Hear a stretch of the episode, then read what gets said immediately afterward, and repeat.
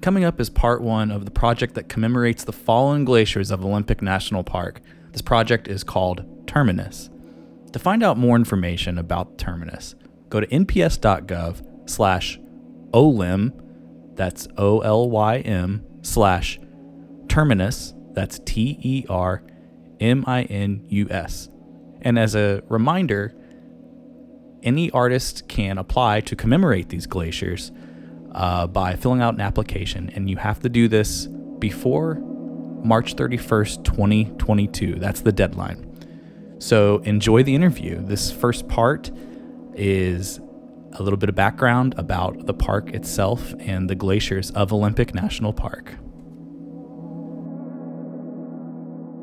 Hafaday from Saipan. You are tuned into another episode of Colony Collapse. This is a Colony Collapse conversation. Um, these conversations showcase artists and scientists alike in an effort to gain new perspectives on our empirical world. Today, we're going to be talking to the designers and contributors of the Terminus Project. The Terminus Project is an innovative way of utilizing art, science, community, and technology to spread awareness of climate change's impact on the glaciers of the Olympic Peninsula in Washington State. Uh, I'm joined by so- Sophie Wilhoit, Eliza Good, and Bill Baccus. And if you wouldn't mind introducing yourselves, Eliza. Hi, thank you so much for having us, JD. Um, I'm a visual information specialist, which is kind of a government catch all title. And in my case, it means that I do some filmmaking and some photography and some social media management, and sometimes really exciting projects like this that are not exactly any of those things, but connected to all of them. All right, and Bill Baccus. Uh, yeah, hi, I'm Bill, and uh, I am the uh, physical scientist here at Olympic National Park. And I work uh, for the North Coast and Cascades Network, which includes all of the parks uh, up here in the Pacific Northwest, and uh, working on the long term monitoring program. Uh, we also call it the Park Vital Signs Program, which is really looking at different ecosystem components and, um, and measuring how, how they're kind of doing in the long term. And so, uh, yeah. That's what I'm. Uh, that's what I do here. A lucky guy. Yeah. So, Sophie, tell us about yourself. I'm Sophie, and um, I've been working for the network, North Coast Cascades Network, since 2014 as invasive plant management uh, crew, crew lead, and data manager, and currently going to school, getting my master's in GIS, which is Geographic Information Science because I just want to make maps. That's my dream. All right, you all. Thanks so much for taking the time to join the show. Um, means a lot to me. It's good to see uh, some familiar faces again. Um, so, I guess for those that are listening, I guess we can go over a little bit about Olympic National Park itself, because there's going to be a bunch of listeners that are listening in Utah, um, some in Saipan, Northern Mariana Islands, and who knows, all over the world potentially. Um, tell, uh, do you mind telling us a little bit about the park itself? All right. Well, I I would say, in my humble opinion, and due respect to Utah and Saipan, that Olympic National Park is probably the most beautiful place on planet Earth. It's absolutely spectacular, and it's incredibly diverse uh, national park. It has, you know, rainforests and ocean beaches, and we have these beautiful mountains uh, crowned in glaciers. We have more glaciers in Olympic National Park than Glacier National Park, actually. Plot twist. Not that it's a competition. and as we'll talk about it, we probably don't want to brag about the number of glaciers we have since they're disappearing, as we'll uh, discuss later. yeah, it's um, you know, it's something that like it's a very unique thing about the park, right? Like that there are so many glaciers there in the lower 48. Maybe like what brought the park about? Like, because the park parks are brought about for protecting some sort of resource, right? I think there's like, can you all like talk about some of the things you, that you know the park is known for? In my, I, I feel like it's not known for the glaciers. It's known for other things. What are some of those other things that it's known for? Well, the park was originally established, you know, for conservation of these um, these Roosevelt elk herds, um, and also I think the other the other thing that was was on the agenda at that time was really conserving these just vast stands of old growth forest, you know, and and even in the, you know this is it was established in 1938 and by that time you know we were already seeing like the elk herds devastated. We were seeing you know huge swaths of forest being cut. And so you know i think those were really the two pieces of just kind of preserving these like large um, pretty amazing place you know this large and pretty amazing place. So so so that's kind of the the, the original purpose there's also almost a million acres of designated wilderness within Olympic's boundaries, uh, including some coastal wilderness, but a lot of uh, the interior of the park as well. Yeah. Oh. How many miles of coastal wilderness are there? I know it's over 50 miles. I think it's between, yeah, it's at least over 50 miles. Yeah. See, that's the, those are the things that like, like I have a friend that's uh, going to be visiting up there like I was talking to him, I was like, yeah, I'm going to be interviewing these people about, you know, commemorating these glaciers, you know, and they're like, there's glaciers in Olympic? What? I was like, yeah. Oh, yeah. Lots of glaciers. Roughly how many glaciers, like, let's, let's, let's get the numbers. Okay. How many okay. glaciers are there in Olympic or how many were there and are, are still there today? Stuff like that. Well, I guess that's my department, and I, I, I can touch on that. But can we mm-hmm. reverse back to that original question just quickly, JD?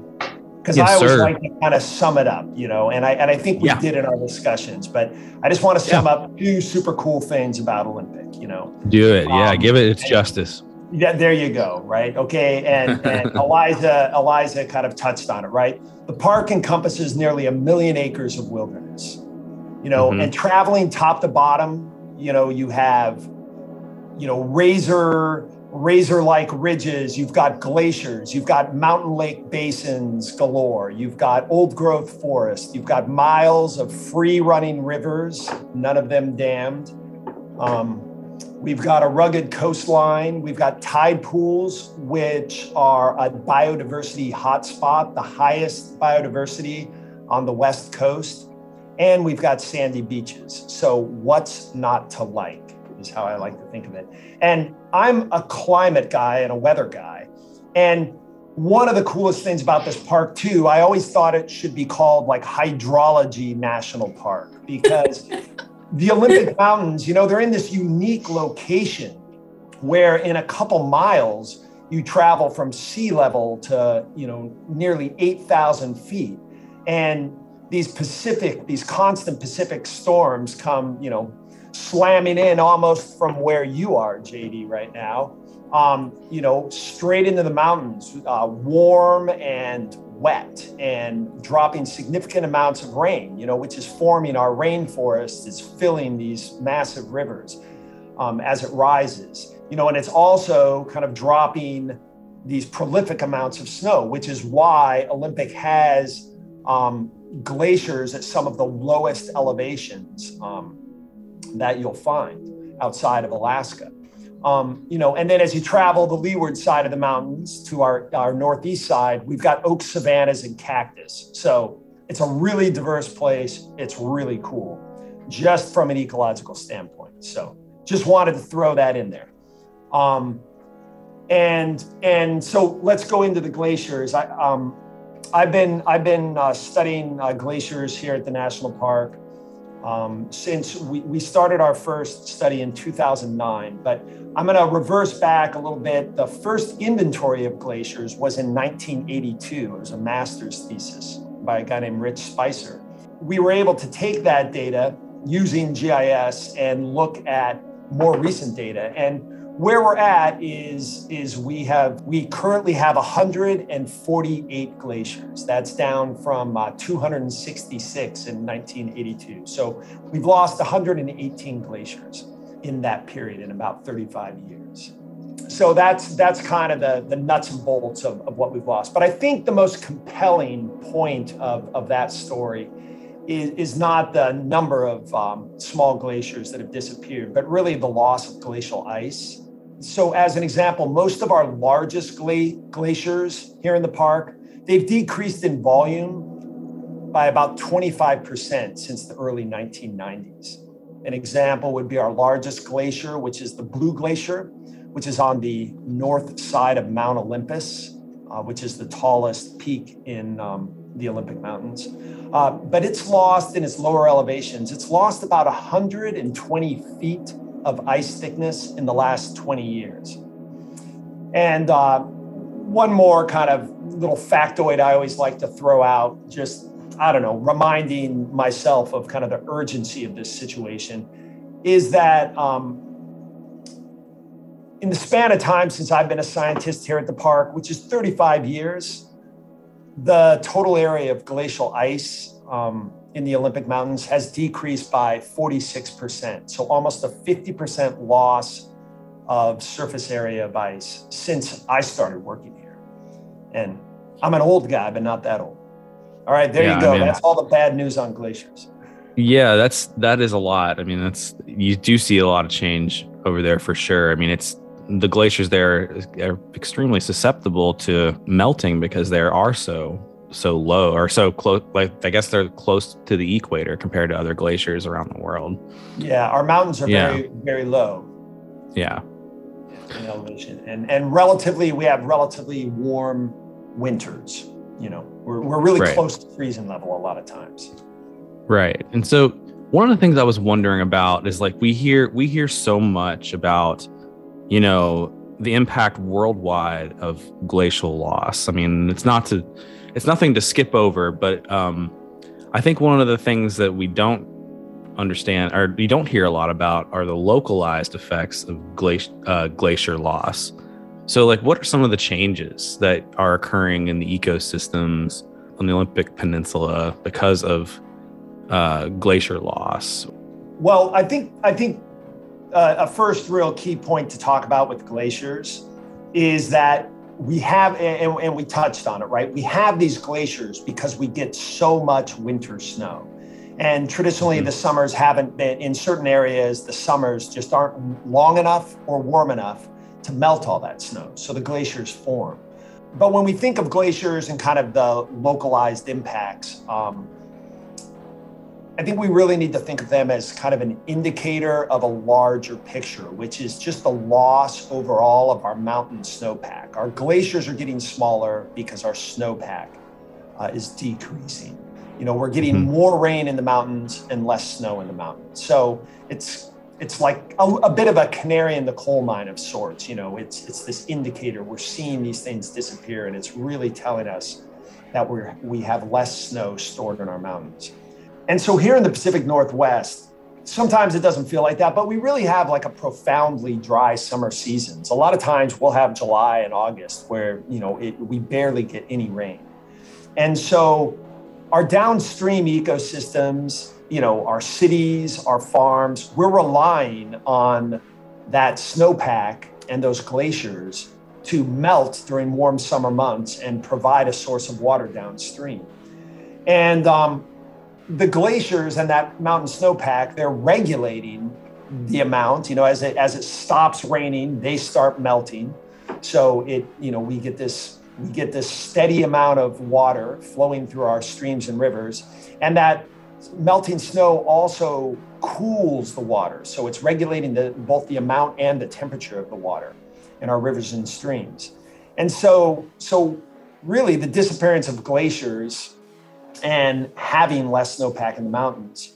It's, it's going to decrease the water in our rivers and it's going to increase temperature. And that's going to affect it's going to affect a wide variety of aquatic species, you know, and probably the most obvious here is is anadromous fish like salmon, you know, which are important for local tribes. They're important for as you know as an economic engine for you know our fisheries and you know they're they're also kind of kind of an iconic species for the Pacific Northwest or for the West Coast in general.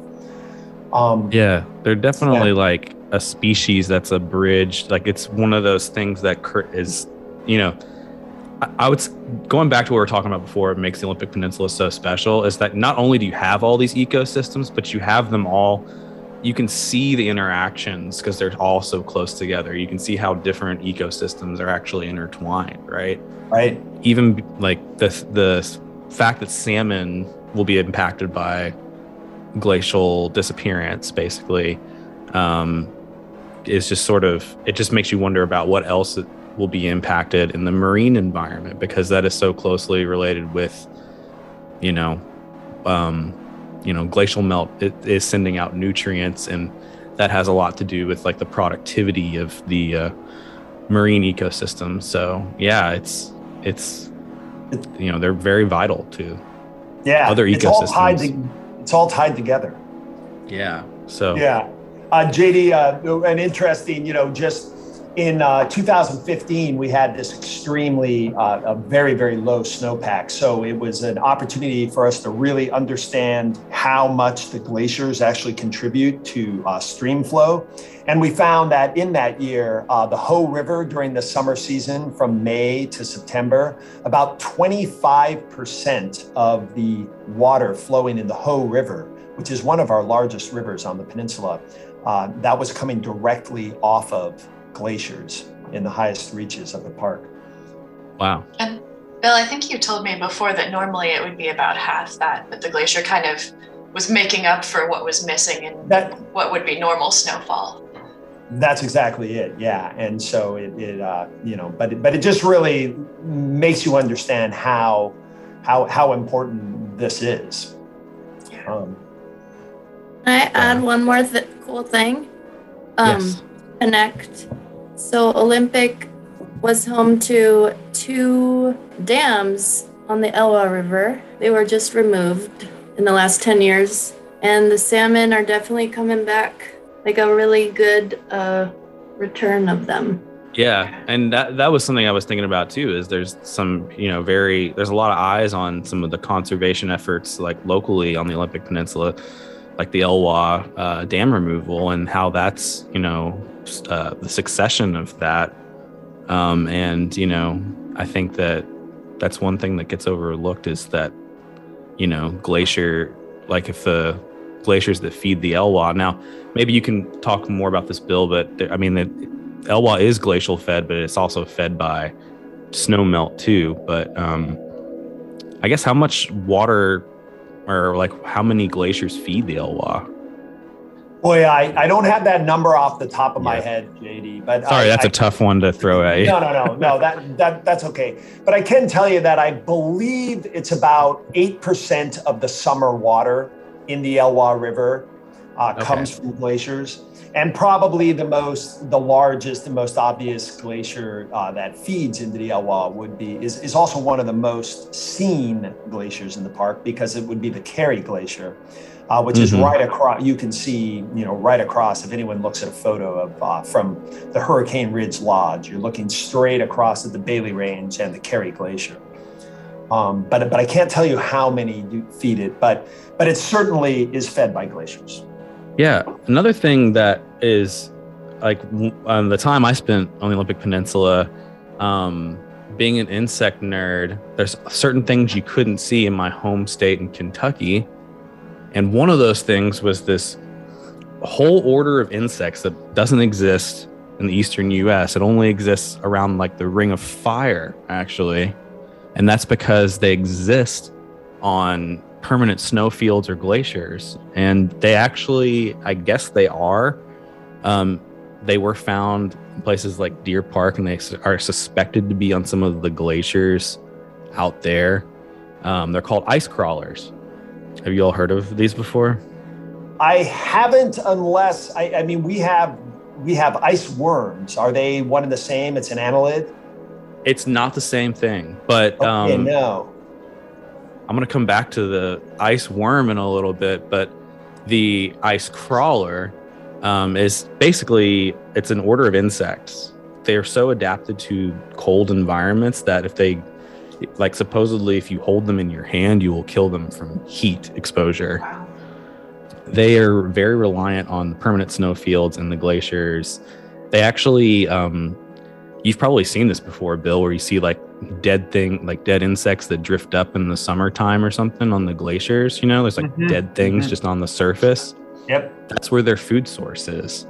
Like the glacier is sort of like their spider web, if you will. You know, so they go out and they crawl and they just eat whatever's, you know, blown up on the glaciers. Nice. So- So, kind of a little detritivore, you know, they're running around. Yeah. having- Mhm. and so yeah i mean like they're very you know it's something that's overlooked all these little species that have actually adapted to living exclusively in ice or snow um, and you mentioned something you- what do you do you know much about the ice worm i don't know a whole lot about it actually bill Uh, no, no, I, I, I really don't. But um, but they but what I do know is they're just you know they're they're such amazing. I've had experiences with ice worms, and and I, I can tell you what what they are. You know, they're they're in the same family. Correct correct me if I'm wrong, JD. But they're uh, they're in the same family as an earthworm. So they're like a segmented worm. And and you know they're another one of these kind of really cool what what do you call those extremophiles? You know they live they live in these these very kind of intense environments. And in this case, you know they live in the matrix of of snow and ice and glaciers. And um, you see them rarely, but there's certain conditions like low light conditions towards evening, and suddenly you will look around as you travel and it just looks like a little piece of like thin um, lichen or something and suddenly you'll realize that the glacier surface is just teeming with you know literally millions of these little tiny maybe um, one to two centimeters long these little tiny worms. And and i think they're doing a similar thing. They're they're out um, feeding on detritus in the in the surface of the glacier they're they're kind of incredible. There's been some studies of them. I know that there's distinct populations, you know, um, in certain mountain ranges, so they're not all the same species, um, and and um, the densities can be remarkable. For instance, uh, in North Cascades, and I saw this. Uh, we, where we counted uh, 2,600 of these worms in a square meter. Oh my Wow. gosh. Yeah, so you calculate that out to the surface of that glacier, and the numbers were literally like, you know, in the billions. And so we just don't know much about them because they're incredibly ephemeral. But, you know, you got to think like if there's, those have got to be filling some niche and also some piece of the food web if they're showing up in these incredibly remote places and they're at a density of you know 2600 per square meter how could that not you know on a very small microcosm be an interesting piece of a of a small ecosystem you know and and and Yeah. you know and and the, you know these little disparate populations that occur on you know certain glaciers and certain mountain ranges you know and they'll they'll be Mhm. blipping out with the with their you know with the glaciers so um, they're cool uh, Yeah. no pun intended Yeah. they stay cool. Um, yeah, I mean that's like something for sure that is definitely that's like it's a it's a little micro island biogeography conservation issue. It's that you know, you know, on islands there's limited dispersal of uh, species and limited gene exchange. You know, so that is something that promotes evolution. And I mean, one of the reasons I heard about the ice crawler thing was um, because you can suspect if there's a population on an isolated snowfield, it's probably an endemic species. I think there was a group out there when I was out in Olympic that was investigating the ice crawler, like uh, that was out there and trying to figure out if it was an endemic species or not. I don't know what they found with that actually, but um, I mean, I wouldn't be surprised if it was. But also, like the worm, they're also like crepuscular.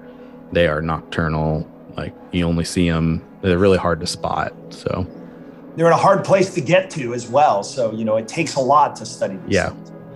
yeah, Bill, For the sure. way you told that the way you told that story reminds me just again why I'm so glad you're working on this project with us because like they are really hard places to get to and you know there might be uh, uh, some other people in the world who could give us the facts and figures, but the fact that you have like these stories, these direct personal encounters with the glaciers is just like it's so valuable and I really appreciate what you bring to it.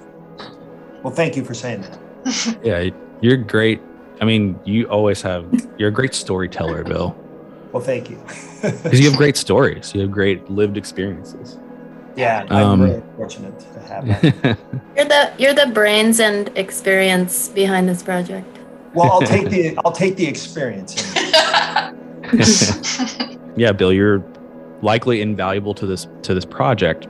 Let's Absolutely. talk a little bit about the project itself. Hey, hey, um, before we dive into that, JD, I just yeah. want to say I, I, I actually uh, Fradkin and I have to go give a talk on mountain lakes.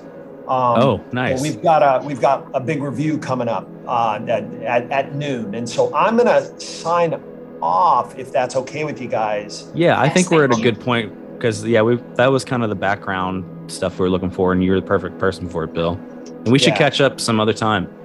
That would be great. And and and before I check out, um, I, I just want to say I'm so excited about this project and it was just a wonderful kind of brainchild of these guys and and you know you guys are about to talk about it so i won't say more than just i'm really excited to be working on this and i just love i i, I wish i had some talent uh, to contribute to to this terminus project because it's I, am just really excited. It's going to be an amazing thing, and I love this idea that you, that you you're talking about too, JD, of mixing the arts with with science. It's fantastic. So I'm just excited to see what we get.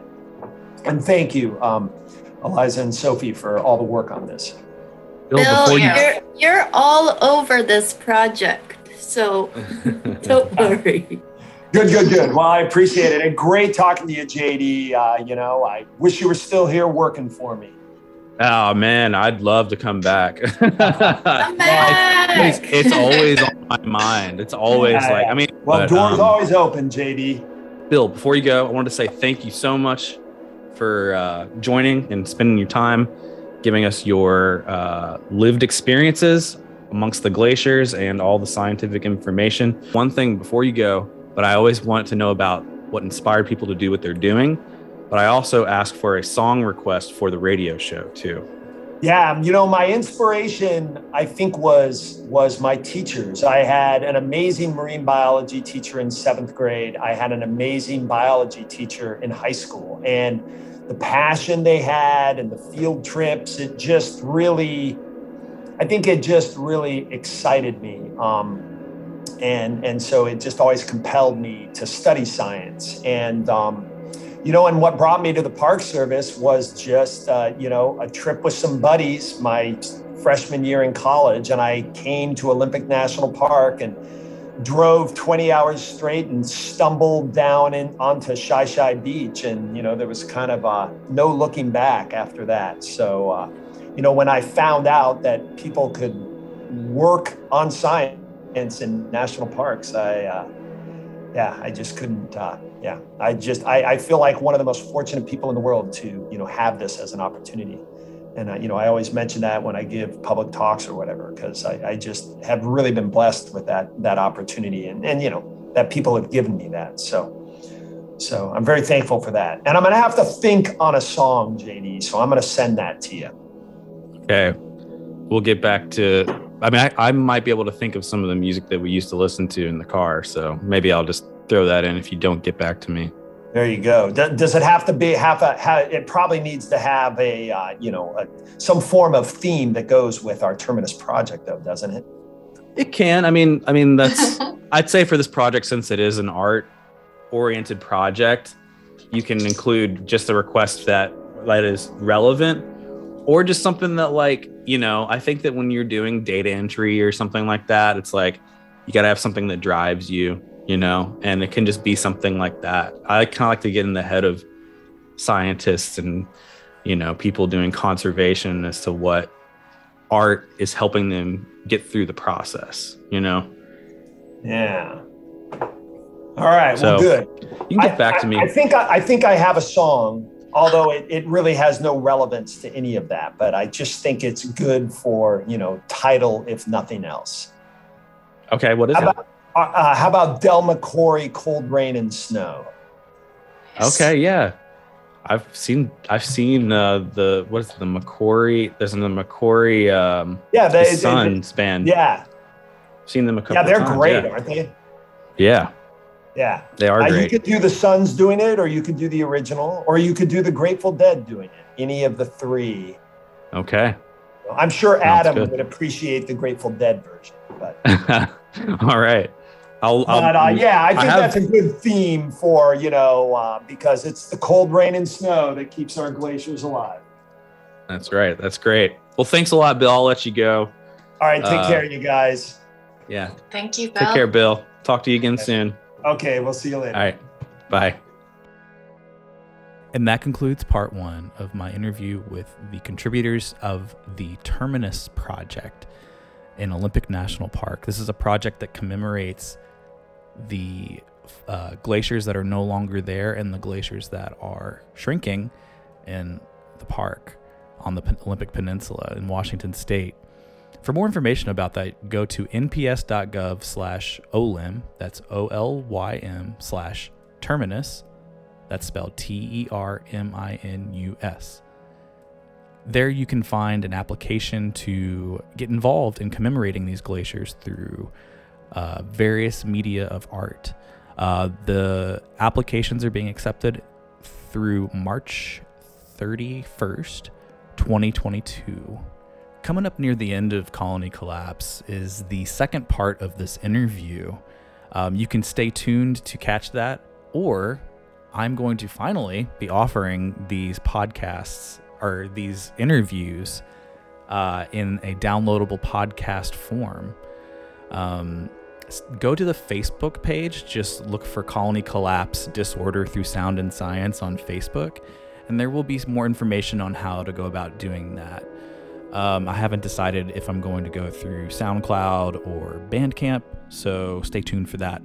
Um, but also, the track that you're listening to right now, I've made specifically for these interviews, and I want to get more involved personally with creating artwork for this radio show.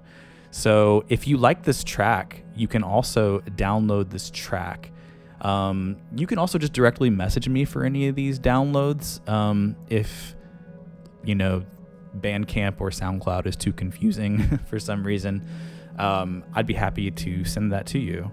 So, um, yeah, stay tuned or look for the second part of this interview with the creators of Terminus. You also aren't going to want to go away because we have a killer selection of tunes curated by the ArcGIS specialist of Terminus, Sophie Wilhoit. Um, we curated this playlist together, and also we're going to start off the set of music for the show with Bill Baccus's requests Del McCoury, Rain and Snow. We'll play that after this track fades out. So don't go anywhere. Keep it locked.